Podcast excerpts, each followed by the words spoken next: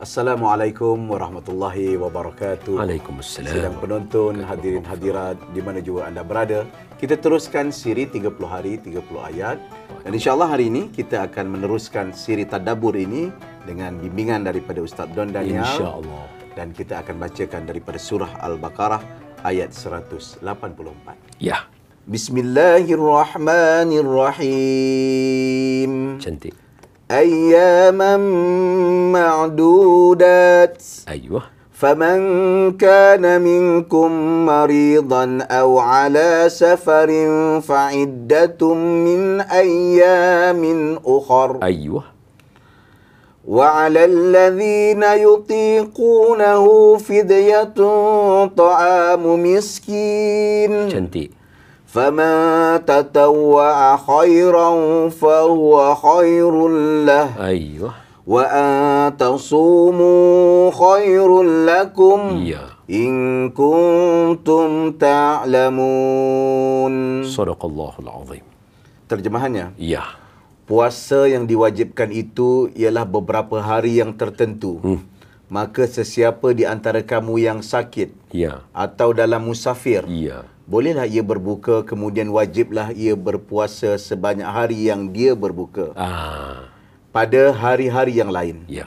Dan wajib atas orang yang tidak terdaya puasa kerana tua dan sebagainya membayar fidyah Baik.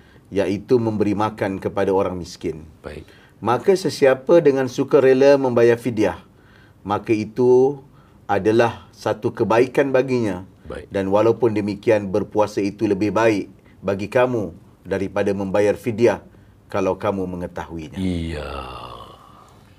Alhamdulillah Ustaz, ini tentang puasa, ciri-ciri puasa Ya. dan juga kemudahan-kemudahan di dalam puasa. Ya. Tetapi yang di akhir itu rahsianya kalau kamu mengetahui. Aha. Mungkin ini yang mungkin harus kita Kita dalam- bincang dalam ini. Allahumma salli ala sayyidina Muhammad. Tok Sri. Ya.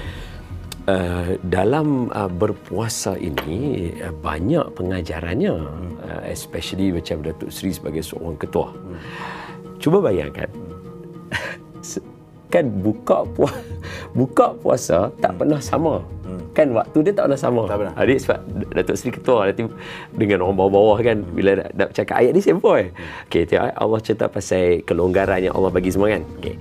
Kan buka puasa katalah hari tu awal Ramadan kita lebih kurang dalam tujuh setengah buka puasa. Semua orang boleh tunggu tujuh setengah baru orang buka. Lagi seminggu lepas tu dia tak jadi tujuh setengah dah.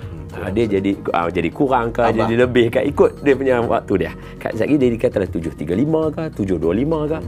Dan orang semua tak akan buka puasa ikut hari pertama 7.30. Orang akan ikut waktu yang berubah tu. Ya. Seolah-olah kita macam dilatih dalam bulan Ramadan ni menempati waktu tadi. Peliknya waktu kerja pukul 8 tak pernah berubah. Tapi sebab tak orang susah nak ikut. Ya, ya. Ah, tu ayat tu untuk ketua tu. ah, nak beritahu. Jadi Allah Allah Allah bagi kelonggaran. Tapi sebab Allah dalam bentuk mentarbiah kita. Ya. Ah, sebab itu ada kelonggarannya, Allah bagi kemudahannya pada kita supaya kita tak rasa ah, apa nama perkara ini mem- membebankan kita. Yang menjadi uh, satu lagi perkara yang perlu kita ambil perhatian dalam bab ni ialah berkaitan dengan golongan-golongan yang Allah bagi kemudahan pada mereka. Seolah-olah nak bagi tahu kata dalam kehidupan kita nak mentadbir, nak menguruskan sama ada ibu bapa, pemimpin seperti Datuk Seri dan sebagainya akan ada golongan-golongan yang kita panggil dalam istilah dia macam handicap. Hmm. Uh, contohnya kalau dari segi remaja, ada remaja yang dengar cakap, ada je yang handicap dia tak apa nak dengar cakap. Ya.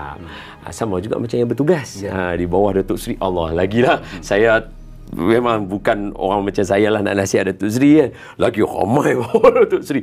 Uh, ada je yang boleh dengar cakap, tapi ada juga yang nakai tu ada juga dalam kehidupan kita.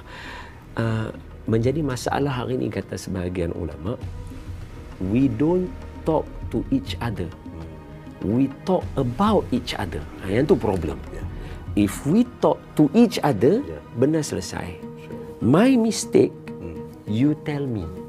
Betul? Yes. don't tell others. Yes. sebab my mistake saya lah yang kena berbetul. Ya, ya. Ha, tapi hari ni orang mudah untuk bagi tahu. Sebab ni Allah kata, orang yang ni dialah yang kena qada. Ya. Dialah yang Allah minta bertanggungjawab. Bayar balik fidyah dia punya tu.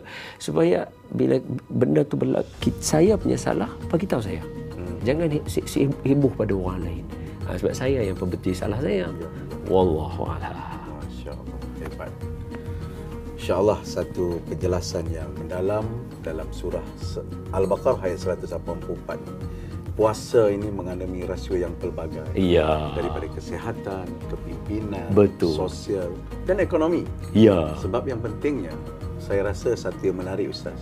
Dalam Islam ni, salah satu kaedah membayar Ramadan ataupun kafarah Mhm. adalah fidyah ataupun membebaskan hamba dan memberi makan orang miskin. Betul. Begitu pentingnya menjaga orang miskin Ya. di dalam uh, kehidupan kita. Betul. Kan Allah sebut ara'aital ladzi yukazzibu biddin fadzalikal ladzi yad'ul yatim. Ya.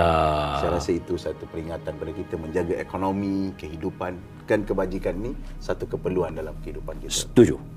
InsyaAllah. Semoga Allah berkati. Semoga kita dapat menghayati kehidupan kita dan terus mentadabur Al-Quran dalam kehidupan seharian kita. InsyaAllah kita akan mentadabur ayat ke-174 daripada surah Al-Baqarah.